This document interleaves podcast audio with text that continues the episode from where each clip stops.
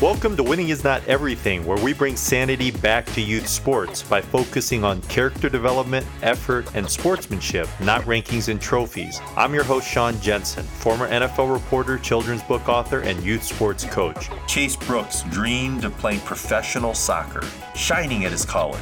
So why did he transition so quickly from playing to coaching? Tune in to find out.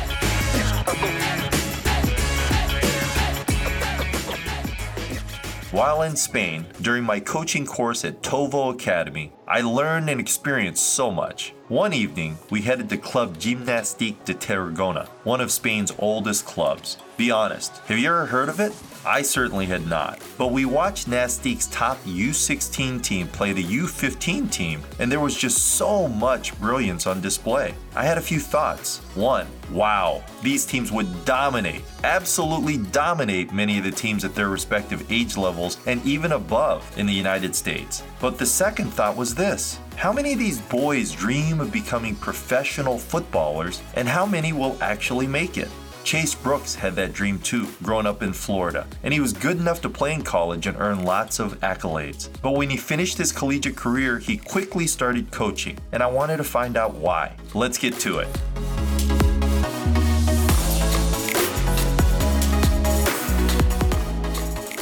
You played at a high level when you were a high school student, but tell me about your recruiting experience and how you ended up at Eckerd College. Yeah, so it was kind of a strange experience. Obviously, was a pretty good youth player. Went to two different high schools so that I could, I started at Estero High School in Fort Myers, Florida, and then ended up my coach left Estero and went to Bishop Row High School. So I transferred for my senior year because I wasn't getting looks on a collegiate level, and that was my only way of going to school was through an athletic scholarship. So it was very, very driven in that athletic sense to find those funds so I could attend university.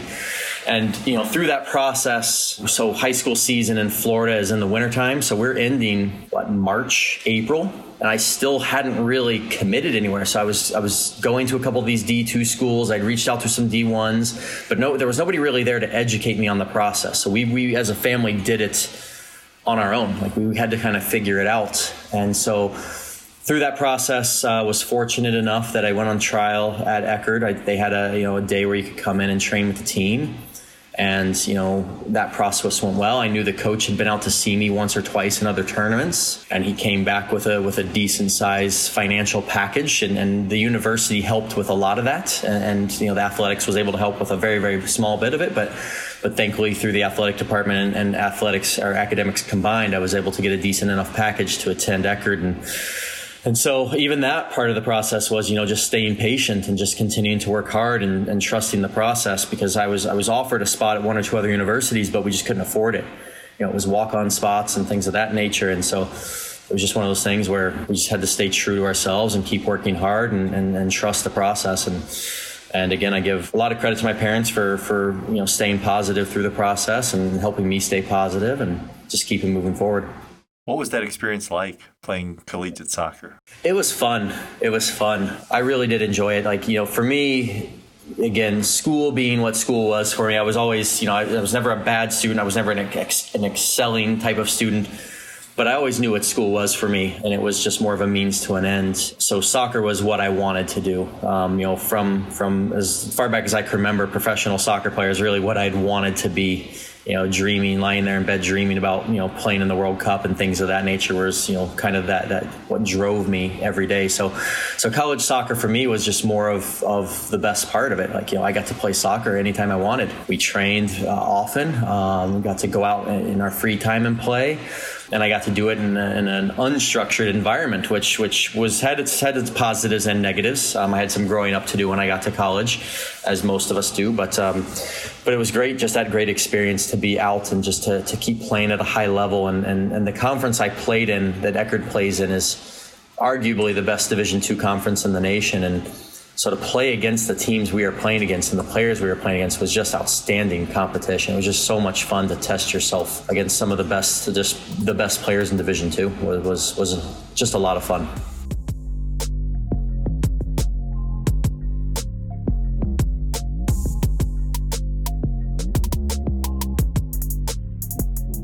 It's always difficult when an individual kind of realizes that their future as a player is coming to an end, whenever that realization becomes. When was that realization for you? And then how did you transition into coaching from that?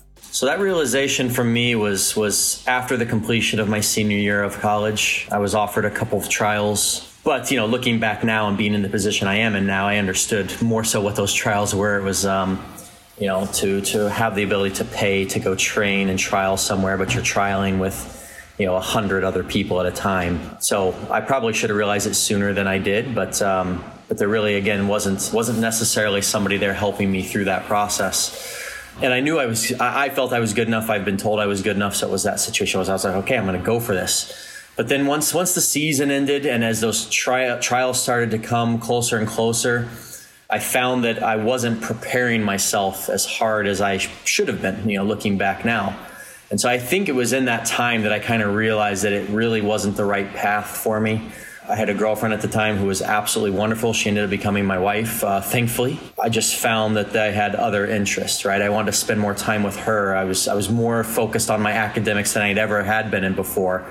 And so there's just a lot of other things pulling me in other directions. And soccer, as far as training to become a pro, just took the back seat. And so that was really the realization of that moment. And I was okay with it in the end. Like, it was fine. And fortunately enough, where I went to school at Eckerd, I was offered the assistant coach role right there, right after graduation. So it was an absolute wonderful opportunity. The coach at the time, Gregory Moss Brown, was just a great human being, great individual, great coach. And I was fortunate enough to be the captain of the team my senior year. And he saw that leadership potential in me and that coaching potential in me. And so he offered me the spot. And so I didn't look back. And, you know, at that time, it was like, I make the joke, it was like 1/4 assistant coach. And then I got 3/4 of my job was to be the one of the resident coordinators on campus, which I'd never been an RA before. So that was actually where my biggest learning curve was trying to figure out that role. But no, it was just a lot of fun. I'm so thankful for that opportunity. And even like working with the RAs gave me just a different perspective on how colleges are run and how, you know, to work with students just in general on campus, whether they're going through disciplinary issues or, you know, they may need counseling or just support in general, or just, you know, just to go talk and sit and have fun with some people. So it really opened my eyes to that side, which I think is again, something that has helped me within my coaching career. So, but yeah, that's how I got into it. It just kind of was fortunate enough to fall right in at the university I was at. And then Gregory Moss Brown moved on after my first year. Actually, I asked for my first fall as an assistant. He moved on.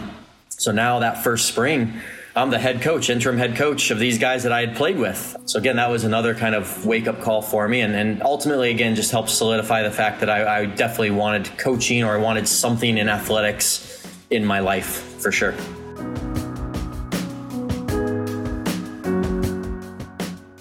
Chase, we're at the Tovo coaching course together, and I found it so fascinating that when each of us were to present a challenge we were dealing with, you highlighted one around coaching your son's team. Tell me more about that decision. Yeah, I mean, again, I look back at my career playing, my education within the sport from the time I started playing. Because I think I started playing when I was 7 or 8. And I just feel like I was shortchanged, not on purpose, not wasn't anything like that. Like, I'm very thankful for the people that coached me and they did the best they could. But again, I just look back at the way our country develops young players, and I just don't feel we take into account the cognitive processes that go into this sport enough. Certainly that's not across the board. Certainly there are coaches that do so, but I can't tell you how many times we get players at our level here, and this is Division I American players, that they're just a little bit slower in decision-making. They're not quite as sharp in this area or that area. And it almost always comes down to their decision-making on the ball, almost always. You know, very rarely are there technical deficiencies.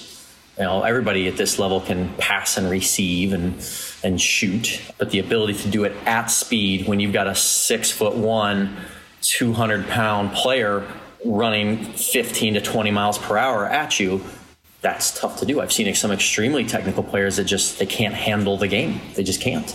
And so for me, it's been that realization within that, watching that development in my career as a youth college coach, and then taking that back to now, oh my gosh, I've got kids and I want the best for my children. I want them to learn and I want them to be taught in a way that develops them to make decisions and develops them to be critical thinkers, not only on the field, but off the field. And so it's like, oh, I've got to rethink this. And that's, you know, right around that time, I was fortunate enough to come across, you know, Tovo and Todd Bean, and I had an assistant at the time, Josh Faga, who was also looking into things with Raymond Verhaegen and football braining.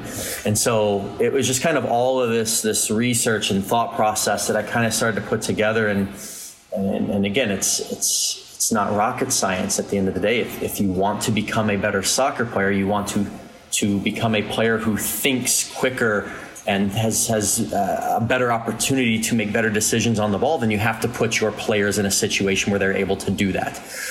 And if you spend 20, 30 minutes, 40 minutes a session where they're not making decisions, then you're just wasting time.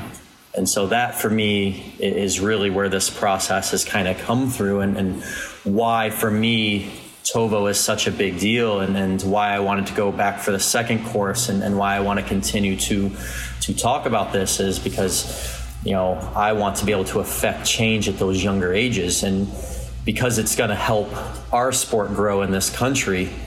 And again, selfishly, like I want better Americans to be able to recruit to university. And I've been very fortunate. I've got to work with some outstanding players from around the world. I've got to work with some outstanding players that have been American born and grown and developed. So again, this isn't a blanket statement where every coach is doing it wrong. It's not that. There are plenty of absolutely quality coaches out there. And I'm 100% convinced the best coach in the world is somebody we've never even heard of. Somebody out there just doing it in like a U12 pitch somewhere in the middle of nowhere. But again, like how can we start to affect change at the youth levels in our country more holistically, not just certain clubs or this coach at that club. You know, we need to be a country where if we want to win a World Cup, we have to start to develop across the board, everybody. And then I think you're going to start to see the United States really take over in this sport, like we've done in many sports. You know, we're a world power in a lot of sports. It's because we spend the resources, we can do it. We just got to get the coaching right.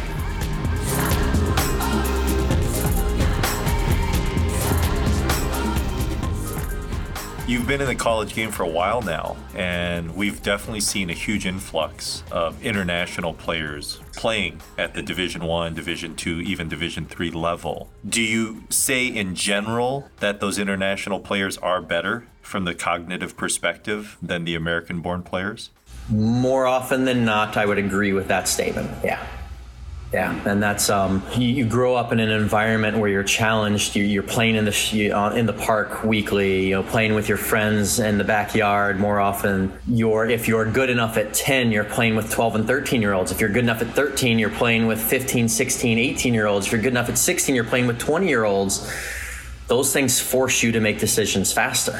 They just do. Whereas in our country, you're lucky if maybe you get moved up an age group. Right? Yeah, I'll get moved up one age group. Like, he's pretty good. We're going to pull him up. And then, okay, well, that's great. Can we pull him to 2 or 3 age groups and really challenge him? Like, we've got a kid in the club I work with right now. He's a phenomenal little player, 8 years old. Just, and the technical side of it, he's phenomenal. Like his decision making's not great. His speed of play is not great. And it's like, let's challenge him. Let's pick this up a notch for him. Let's bring him up to this next level where he has to play quicker. And let's introduce more rondos and more positional play for him, because he's a player that can handle it. And so that for me, I think is what I would like to see happen. I just think that the system does hold us back a little bit here for sure.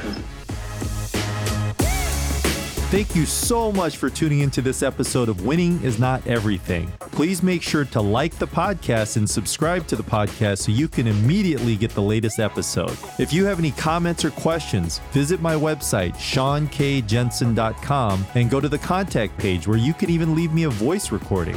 Winning is not everything, but the 3 H's to be a real hero in life are hustle, humility, and heart. I'm your host, Sean Jensen, and we'll see you again next time.